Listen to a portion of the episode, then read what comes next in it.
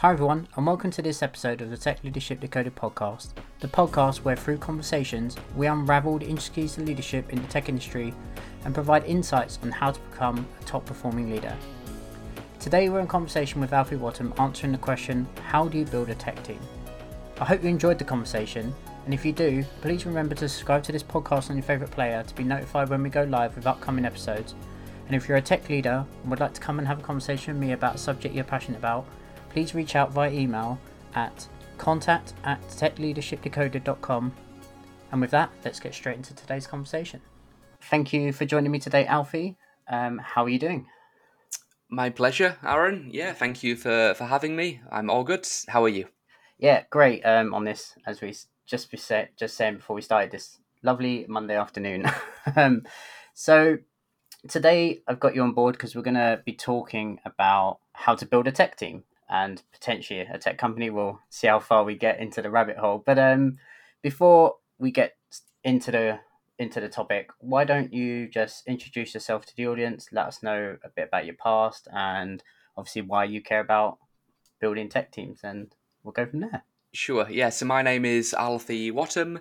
I'm a London-based uh, entrepreneur and podcast host and author and speaker, husband, dad. I wear many, many different hats. um, and I, my company, my main company is around building tech teams and recruiting kind of 10x software engineers and building out top high performing uh, groups of people for all types of companies from, from large businesses like Google and Gymshark to small startups working in AI and the metaverse and everything in between, really. Um, and I've done that for basically my entire adult uh, life. So um, it's got a little bit of a different journey and background to, to most people that, that have um, kind of wound up in my, in my position. Um, but yeah, happy to share that story with you today and, and any advice or tips which might help the listeners as well. Yeah, no, no problem. You're talking about your uh, background there. I tell me if I'm wrong. Did I see that you used to be a magician, or still am a magician, or?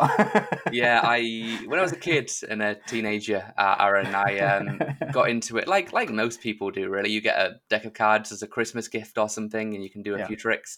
For whatever reason, I, I never seemed to grow out of it. I, I really loved the idea of being a kid and being able to, you know, completely. Um, blow the socks off adults and and you know do something which they had no idea how I was able to to achieve it. And that sense of wonder and, and excitement and happiness that you can bring to people um, really led me to to keep doing it and keep doing it. And then before long I was doing shows and parties and weddings and performing all around the world on television shows like Britain's Got Talent and uh, my own platform. Um, and was a lot of fun. Did it for for a while built a business around it around hiring for for other um, events and that sort of thing. That's kind of how I got into recruitment in a in a weird way. Um, but yeah, a lot lot of fun and and as you mentioned, definitely not the uh, origin story which most people have, I suppose. I think um, that's super super interesting. I think that's a great way to get into anything really. And I think if one thing that I assume that it's done is made you a great presenter I, I like to think so. Yeah, I, I don't think I'm the best speaker. You know, when, when I see like like world class speakers like mm-hmm.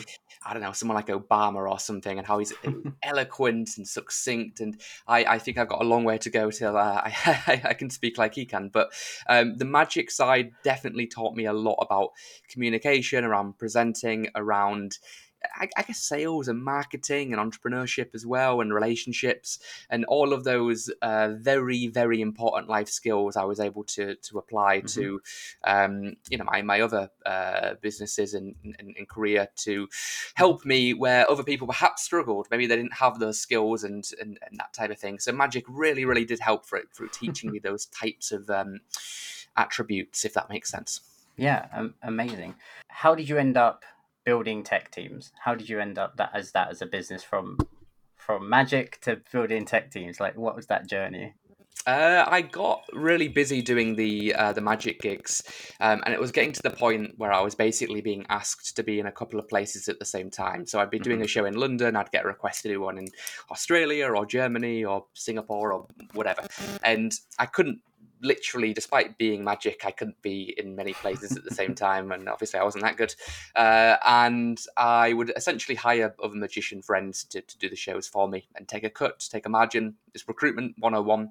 I built up a magic recruitment agency business, which sounds uh, really cool. Um, it's not mm. as profitable as you would imagine. It's only people working a couple of hours a week for you, you know, on a Friday night, Saturday night sort of thing. So um, a lot of fun, a lot of um, a great experience doing that and a great journey.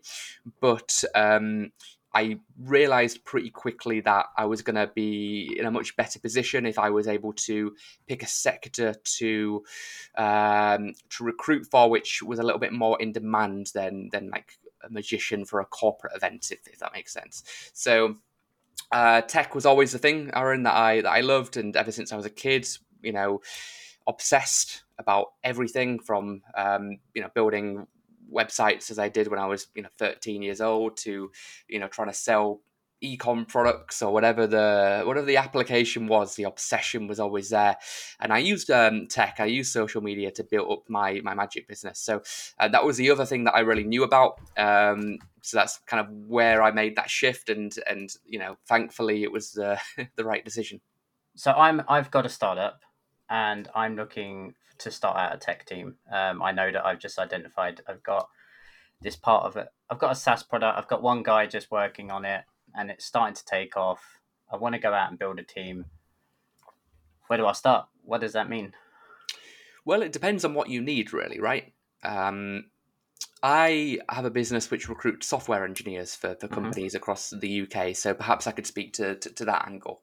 Yes. Um, I think, you know, a lot of the time, the advice that I'll give here will be applicable to many other areas as well, but it's really important, in my opinion, to hire specialists, not generalists, when it comes to to, to tech, especially if you're an early stage team and, and, and that sort of thing.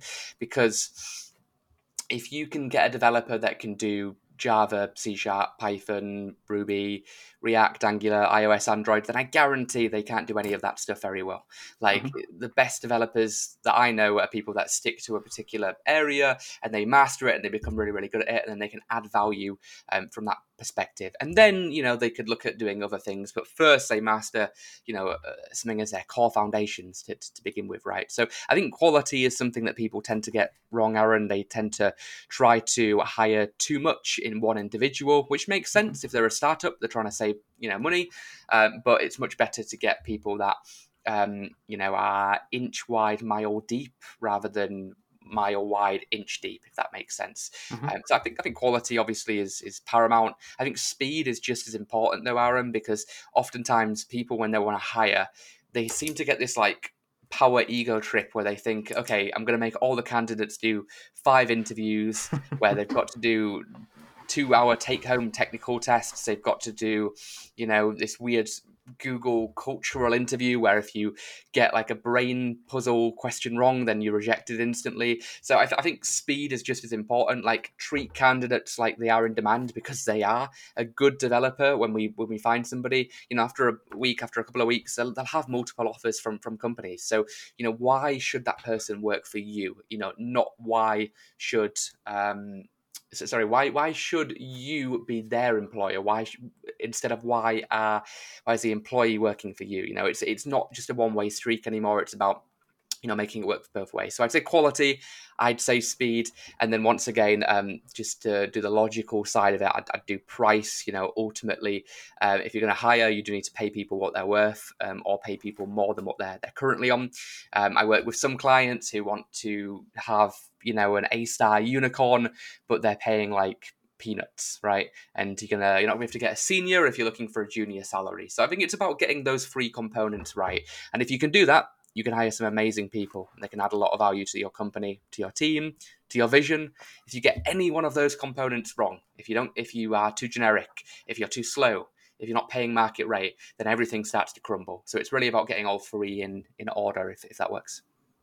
Yeah. So just to confirm that, was that quality, speed, and price? Is that what you? Yeah. It, it's it's yeah. it's nothing that I've invented, by the way. That the, the yeah. USP is like one of the most fundamental parts of of business, but I often find, especially from a technical perspective, if somebody is like head of engineering or something, they haven't got that background and that understanding. So um, oftentimes it's uh, it's about repeating common sense because it's not always common practice. Yeah, so I think that's going to be um, very apt for our uh, audience base because the, this podcast is aimed at obviously new technical leaders or people that have transitioned from uh, like a a tech role into a tech leader or they yeah. you know come from a pm and stuff so like you say not everyone has experience especially in those three things right for example if i am recruiting for my company i don't necessarily know the prices of things i'm never going to know that speed yeah 100% probably could be quicker but you're normally stuck behind some recruitment process um, and quality now i think that's something that everyone struggles with yeah. when they're hiring. So I think if we start at quality, how do you, uh, for your business, help adjust that pool to find the right people? Yeah. Well, when it comes to hiring developers, in my specific example, quality kind of comes down to two very separate things. You have quality of technical skills, and then you hmm. have, I guess, just quality of the individual in terms of um, more of like the soft skills, communication, attitude, etc., etc. right?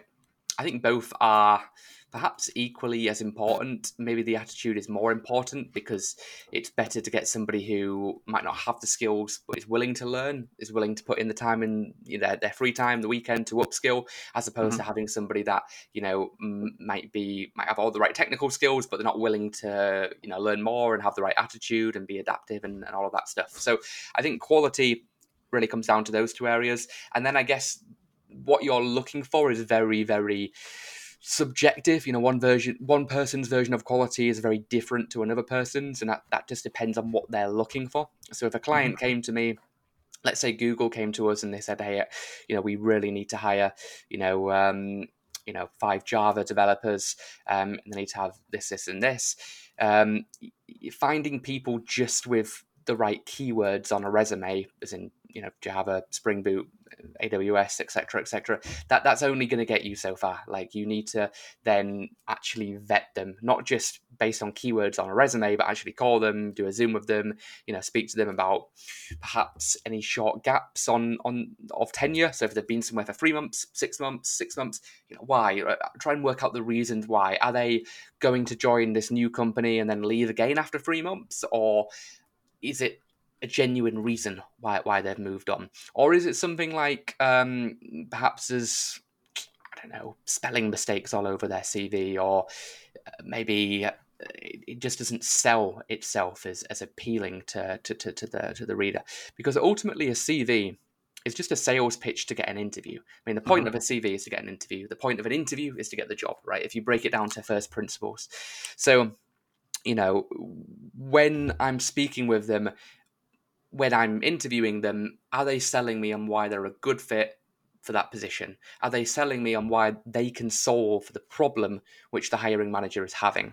And that really comes through in the interview. You can't get that from a CV. So uh, I guess the vetting, the um, the quality piece, you know, there's a many, many, many different metrics to it, from from references to their LinkedIn page to their CV to the interview to referrals to the, to the tech stack to the communication you know it's a multi faceted problem to, to, to, solve right? But i guess that's that, that's the reason why companies like mine exist to, to solve those problems. Okay no perfect. And i guess that just helps with speed right? Because you have taken the time to do that first initial um probably horrible word but culling of of the the pool right? To try and find the best um that you have. And then that helps us make decisions quicker when we're hiring.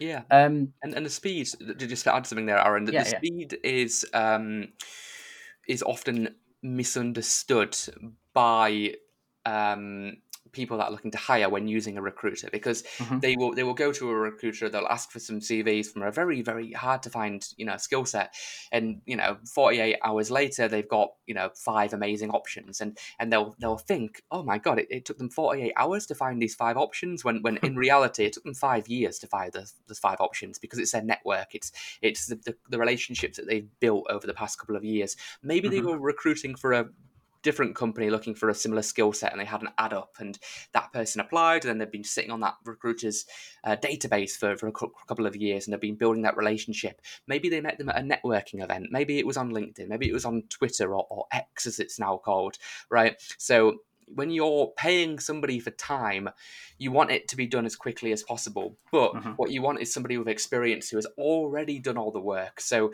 what what would take you five years to do, they are able to do in in forty eight hours, if if that makes sense. Oh yeah, hundred percent agree. Um, something that I've been trying effectively over the last year as well is now that I'm starting, you know, in I'm into leadership roles now. I'm starting to hire. I'm starting to interview for people for roles.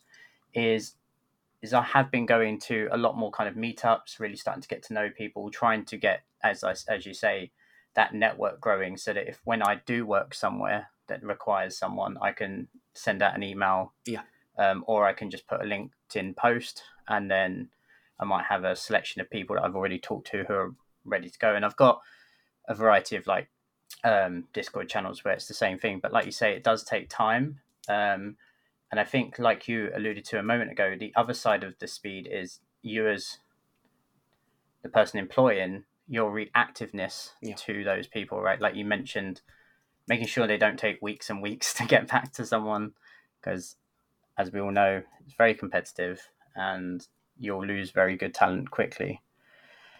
Um, the last thing you mentioned there was price. Now, I wanted to ask you obviously, there's a big difference between a startup and some company that's been going on for a very long time that has a decent budget going with them. So, with that resource constraint that a startup has, what advice would you have for founders or leaders that are trying to build out a tech team that do have a limited budget? Like, what kind of things can we do in that scenario?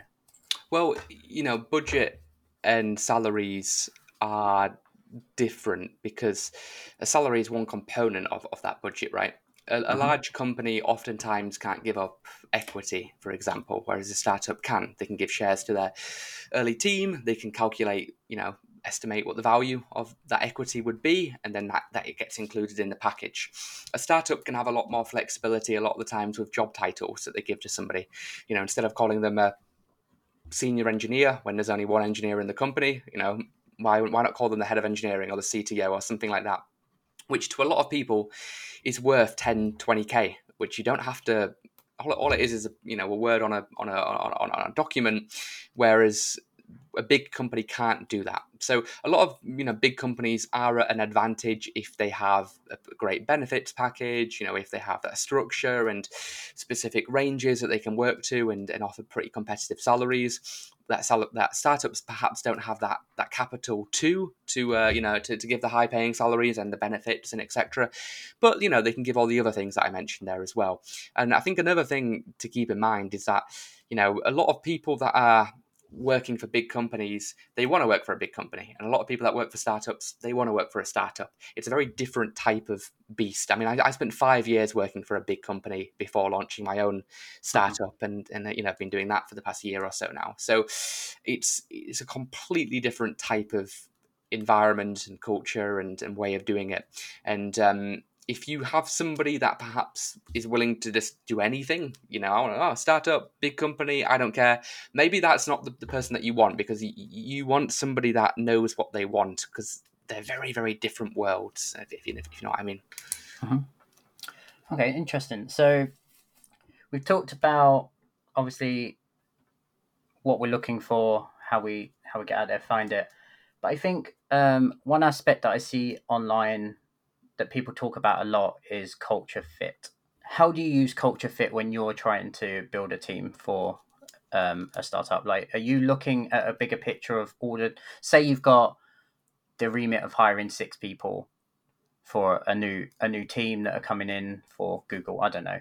Are you, are you looking at how those six people are going to work uh, gel together during your initial initial stage startup, or I wouldn't. I wouldn't. I don't like the word culture fit. I, I prefer like culture add because okay, that's cult, good. Culture fit just gets you in that situation six straight white guys probably. Mm-hmm. You know, like if you want diversity, if you want equality and and and uh, inclusion and if you want these things then trying to find people that are, are, like a replica of you is not the way to to, to do it right mm-hmm. um, so i think i think culture add is better you know how can they add to the culture you know rather than how can they fit the existing culture i think from a re- recruitment perspective there's only so much that you can do because you obviously don't actually work for you know google in, in, in this yeah.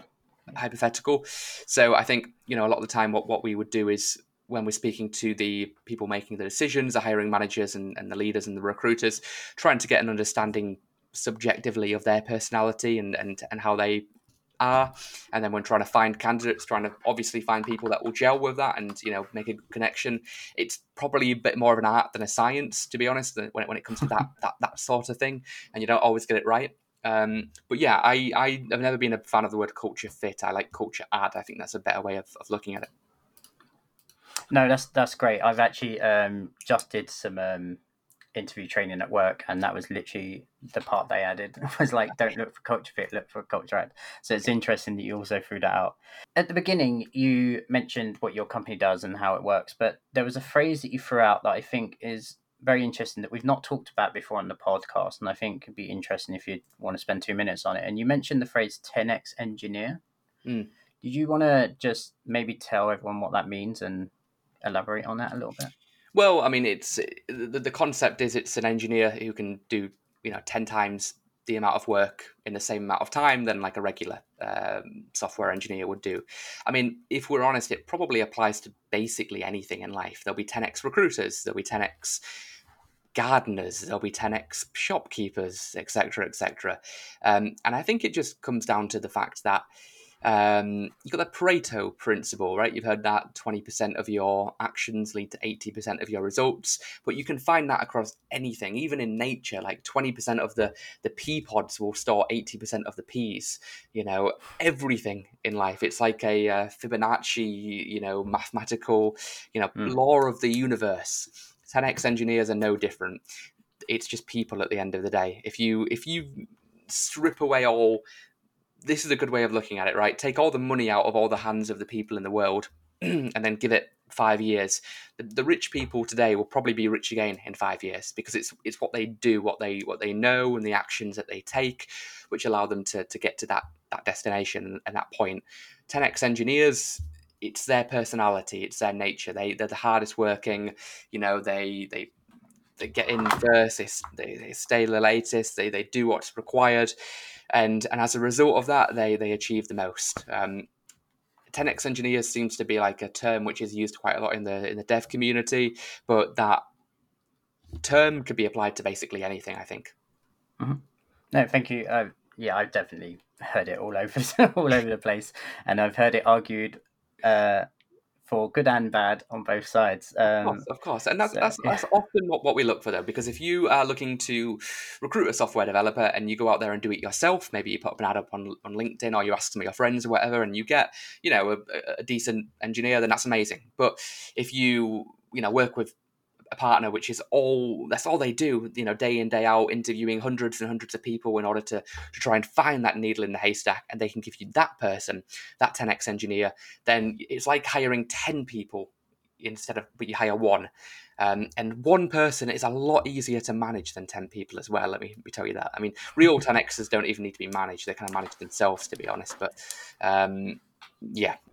No it's, it's interesting. I need to I feel like um, it's like one of those subjects that you again you could spin off into a whole episode on. So I won't delve much more into it. But um, what role do you think leadership plays in building a successful team? Well, oftentimes, if somebody in the team is not doing as is required, the question is: is it down to that individual or is it down to the leader? And mm-hmm. I think that in the vast majority of situations, it's down to the leader, really. You know, the, the leader has to set the vision, you know, has to inspire the team in terms of this is the outcome, this is where we need to get to, whether that's a, a financial target that they're working towards in like a sales environment, whether that's a product, you know, something being built in like a, a dev team, you know, or whatever, right? They set the vision then they need to inspire the troops to go along on that on that on that journey with them and you know allocate okay you, you got to do this part you got to do this part. But if we all do our part together then we get to our our final result into our finished goal. I think oftentimes in the in the dev world where the mistake is made is they just put the best programmer in, in charge of the, the, the team right? And uh-huh. that, that's great but people skills and tech skills are two very, very different things. And you can be the best coder in the world, but you can also be the worst manager in the world. So mm-hmm. the best, you know, development manager is not oftentimes the best dev. It's it's a different skill set. And I think being a leader comes down to those points that I mentioned. It's about vision, it's about strategy, it's about collaboration, it's about in- inspiring people. And I think fundamentally, it's about holding people accountable. And this is the part where people tend to forget in leadership. When somebody's doing a great job, everybody can praise good performance. Everybody can walk around and go, amazing, you've done that, you've hit that on time, well done. The part that people struggle to do is the slapping people on the wrist when they need to be told off. And if somebody isn't doing well, you know, gathering uh, them quietly and telling them what, what, you know, what could be done to be improved and upskilling them and mentoring them. That's the difficult part. That's the part that people get wrong. And then obviously, unfortunately, ex, you know, um, dealing with underperformers and exiting them out of a out of a company if, if is needed. Where most people, if they are told they need to fire somebody, they'd, they'd freak out. They wouldn't even know where, where, where to start, right? Mm-hmm. So I think being a leader is very different to being a developer. Um, it's very hard for most developers just due to their personality to to, to do that. Um, but the ones that can can you know go off and, and do that if they want to as, as part of their careers. Yeah, no, hundred percent agree.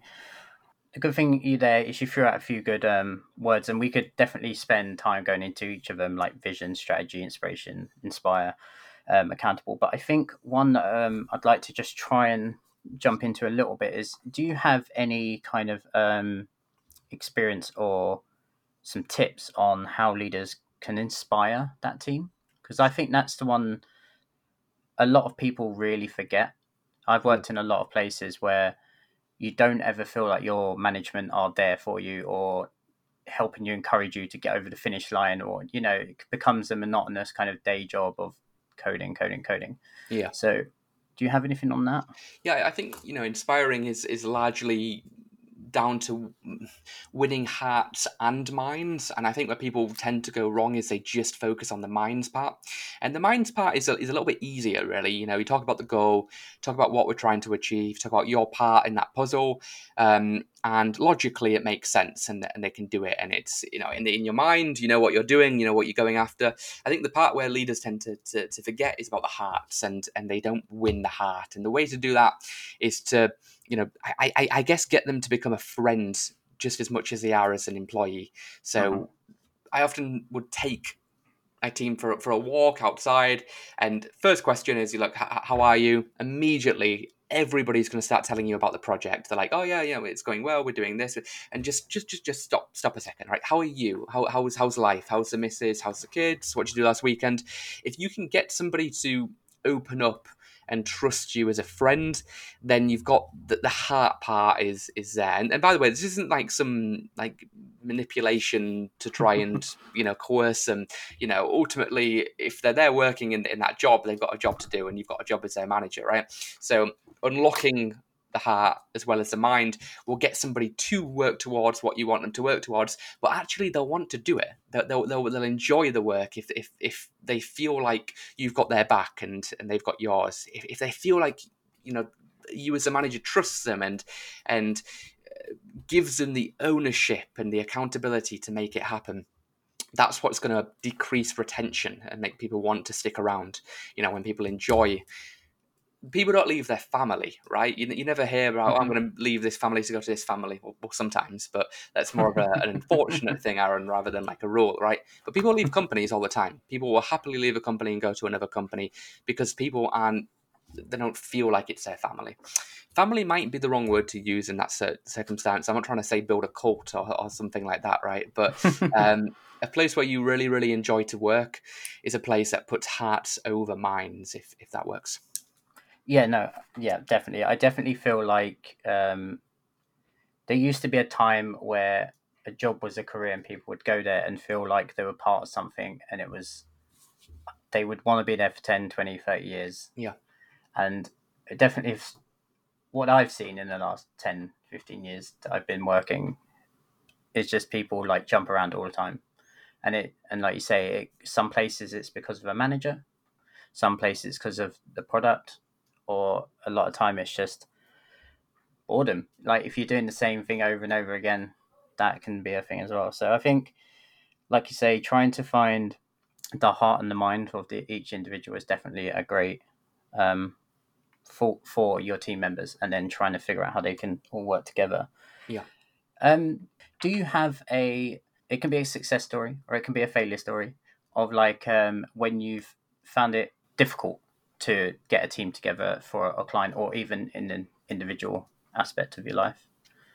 Yeah, sure. Um, so, what in what in what context? A team that I've built of developers or recruiters or, or any of them, right? Like if you've if you've you've you set out with the challenge of building a new team, whether that was of your magicians, um, uh, recruiters, and everything, but then you found that the approach you take you had taken might have been slightly off, or you got the wrong people, or sure. Like um, once you're in that situation, if you have been, how do you think you can get around bringing that back on track, or I'll give you an example. Before I had my own company, I spent five years working for a, a huge corporate um, recruitment agency. Mm-hmm. Um, started there as a trainee, worked my way up. When I finished, I was uh, in charge of the UK and Ireland's uh, software development business. You know, over fifty people, offices all across the UK and Ireland, India, um, and I think one of the main challenges that that I had in that role was a lot of the teams that we had were very, very, um, I guess, how do I put this? Um, the, the, people didn't have any motivation or drive or, or mm-hmm. willingness to, to want to really, really go after it. And I think the, the, the problem that had been followed prior to, to, to this change, which I'll talk about, is that basically everybody was unfairly labeled as being motivated by money, okay. which I think for a lot of people is the case. And I think for myself, I think that's that, that, that that's definitely one of the motivations. But I think for, for everybody, it would be a bit of a blanket statement. Not everybody is motivated by money, but I think at the time that was the way that they were managed. So the carrot was you do this, you get this commission check, for example. Mm-hmm. This is in the context of recruitment, obviously, um, rather than developers. But um, you know, in trying to build these teams of recruiters, if if you're waggling a, a carrot in front of them, but they don't not really that interested in carrots, maybe they're like broccoli or something instead, right? Then you then you've got the wrong motivation, you've got the wrong lure, you know, you've got the wrong mm-hmm. thing that they're, they're they're working towards. So oftentimes it's not even about replacing the people oftentimes it's not even about replacing the systems.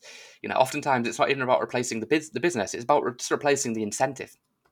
And if instead of it being about money, if instead every time that you have you know secured a, a position for somebody, you can talk about the fact that that can literally change somebody's life. Like if you get somebody the the job of their dreams, you can change their entire life, and that can change their family's life. If they've got kids, it allows them to you know go out there and live a better life and be happier. It also can can transform the organization. You know, we we did some great work with like uh, health tech companies, for example, and if you can get a great developer on that project that can build something which can save lives then that is an incredible feeling at, at, the end of the day. So instead of talking to this person in, in the one to one meetings about, hey, you're going to make this much money, you're going to do this, and just seeing them not really that interested. Instead, talking to them about, look, you could you can change this person's life. You can transform this organization. This this company creates medicine which can cure cancer patients. You know, you could be a big part of that process.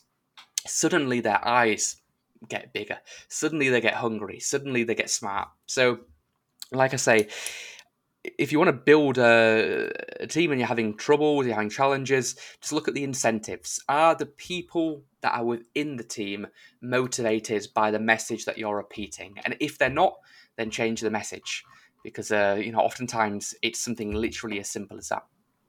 Hmm.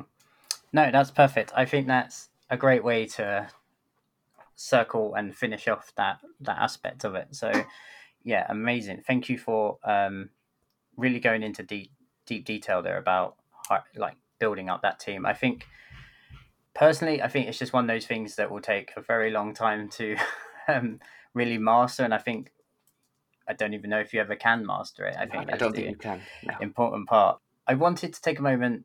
I do want to talk about your business and a few things that you do. So, first of all, you have your own company. Um, is it Alpha Technology? Is that is that the name of it? Yeah, Alpha, yeah. I guess, would be my um, Alpha. Okay. holding thing, and then yeah. within that, I've got Alpha Technology, which which makes almost all the money. That's the recruitment part, yeah. and then I do other things from from uh, books to podcasts to mm-hmm. newsletter, speaking, some coaching. But uh, the recruitment is is kind of mm-hmm. what I've spent the past you know almost decade doing now. Yeah. So I thought we'd just take two quick moments just to um, just talk about your book and your podcast. So okay. I'd like to I'd like to share as much as I can for the people that come onto the onto the podcast as well. So if you want to just tell us what what was your book about? Obviously I know, but sure. the audience doesn't. So. Yeah, yeah. So I um I've you know been been very very lucky in, in recruitment that ninety five percent of what you're doing as a recruiter is speaking to people and, and networking and building relationships. And um, I've had you know the the luck really to meet some of the most talented people in the world from from you know the top AI specialists to people that are running massive massive companies you know with with billions and billions and billions of, of pounds or dollars if you're American um, to best-selling authors and everything in between so I've met I've met you know an incredibly collection of people that are way smarter and talented than I am and I, I'd always ask them you know I don't know why more people don't, but like, hey, what, how do you do it? Like, what, what's the secret? Like, what's what, what are the, like the top things that, that you'd that you would do if you were in my position? And and I just spent years and years collecting a notebook of, of ideas from from the the greatest minds in the world, and then I, I put them together into a simple collection of habits, routines. I think the weird, not almost not weird, but the the thing is, if you ask a hundred, you know, millionaires how to become a millionaire almost like 80 of them will give you the same answer. And mm-hmm. that's what I found when, when doing the book. So I, I was able to um, take the the answers uh, to how how did you become successful or some variation of that of that phrase, uh, and I put it down to basically seven you know key lessons rules which if you apply if you follow you will achieve more success in your business in your life in, in basically any area. And it, and I, have I've taken these ideas and and applied them to my own life and um, you know been able to um, to make it work. So I, it's a very simple set of routines habits hacks life tools which if you apply hopefully will help you in whatever you're trying to do as well and i don't take any credit for them they're, they're they were borrowed and stolen by people greater than me but i've uh, i've done all the hard work of of of collecting them and and putting them into a structured system blueprint, which if you mm-hmm. follow, mm-hmm. can can help you out as well. Cool, and that's trust in Alpha Seven Simple Rules for Success. Yep, get it from anywhere. Cool. I'll make sure I link it. Yeah, yeah, and then obviously you just mentioned there because because of your your your job and your exposure to all of these people, you also have a podcast as well. Yeah. And I, I watched a few episodes since I've I haven't caught up on all of them. I'm getting there, but um, since I met you online, so do you want to just tell everyone again, just kind of plug that so they know what that is, and yeah, I'll, obviously I'll link it in the show notes as well. We're doing like 120, 30 episodes or something yeah, now. got a while yeah, yeah. I mean, I mean, I've, I've, been doing it for a couple of years now, for maybe four, three and a half years or something, um, where I've interviewed everybody from, um, I mean, it's a tech podcast. So, you know, mm-hmm. DHH, the creator of Ruby on Rails, mm-hmm. did one the other week with Harry Stebbings, a 20VC guy who's, you know, a super popular podcast and, and tech fund, um, to people like Peter Wang on the Python side. Um, and just hundreds of, of very talented CTOs, founders, heads of engineering, and, and, and so on. And, and basically, we, we talk to leaders in tech about everything from what's happening with digital trends, from AI to the metaverse to blockchain and, and, and beyond. And we also talk about how those people have built their companies, how they built their teams, ideas and lessons that, that you can take away from that as well. So um, I, I, would say the podcast is probably aimed at uh, tech and business type people. Mm-hmm. Um, and yeah, we've been doing it now for a couple of years and and been very lucky to have some some really, really great conversations with um, people from you know best-selling authors to world-class investors and and everything in between awesome i'll make sure i share that in the link as well um now before i we wrap up and um get you to just share your socials and links about there's one question i ask everyone when they come on i ask everyone if you could recommend one book and it doesn't have to be a tech book it can be you know i always say it could even be harry potter right it can be any book you want but if you could recommend one book to give to someone to read, what would you pick? Well, I'd, I'd probably be, be biased and, and give them my own book to be to be honest. But if I didn't pick my own book, um, you know, I'm I'm a massive reader. I always have been, and and I'm pretty sure I always will be. Um, I do like one audible audiobook like every week to two mm-hmm. weeks mm-hmm. and then i'll always mm-hmm. read like a physical book every week to two weeks as well so um, I, I, try and get through like i would say like 40 books a year i, I, I good, try good now a lot of them are, are re um, reading books that i've already read if there's something that i really like i will read it many many times to, to, mm-hmm. to try and get the points down um, and i've you know I've, I've read a couple of hundred books now uh, uh, around business and tech. I think my favorites of all time would. Um, do you want me to recommend one, or, or I'll give you a if couple? You, if you want to do a couple, you're more than welcome. I just have to make my bookshelf longer. if, if, if, people haven't um, read Shoe Dog by Phil Knight, that is um, exceptional. That's the story of of Nike, uh, Nike, and, and how he how that was built from nothing to, to what it is today. Um, I think mm-hmm. Steve Jobs' autobiography by, by Walt Isaacson is, is, is a classic. Um, and then obviously my, my own book as well. Yeah, um, no, it'll I mean, be on there. there's, so, there's so many depending on the area that you're talking about. If you want to talk about business, you know, some of the classics like Think and Grow Rich or How to Win Friends and Influence People, um, Seven Habit, Habits of Highly Effective People, Stephen Covey. Mm-hmm. It's great. I mean, there's so many on the tech side. Fiction, like like Ready Player One, is a great book on uh, the future and what, what, VR could become. I mean, I've got, I really have got an endless list, but those are just well, some that come to mind, mate. Well, that's perfect. We've got a nice, nice couple there, um, that I'll put onto the bookshelf. I'm actually currently in the process of building the new website for the podcast, and there will be an actual bookshelf where I'll link to all the books that everyone's mentioned in each episode. Um, yeah, so I just want to say thank you for coming on. I know how busy you are, and it's been great getting to know you and meet you. So before we go, do you just want to let everyone know where they can find you online? And yeah, yeah, I think just if you just go to my website, so alfiewhattam.com, I've got a difficult spelling on the surname, so it'll be in the description or something. Yeah. Um, and if you click there, it will link you to all of my other socials. So rather than trying to list all of them, just go to that one website and it will have X and YouTube and the Gram and all of the ones that people know and love will be on there as well. I did have Threads on there as well for a little while, but it doesn't seem to have uh, have taken off as much as Zuck would have hoped, perhaps with with people sticking around. Had an amazing uh, first week, and then it's kind of crumbled afterwards. So mm-hmm. um, don't follow me on Threads. Follow me on the other ones that, that are going to survive. Perfect. No, thank you for joining me. Thank you. Cool. Thank you, Aaron.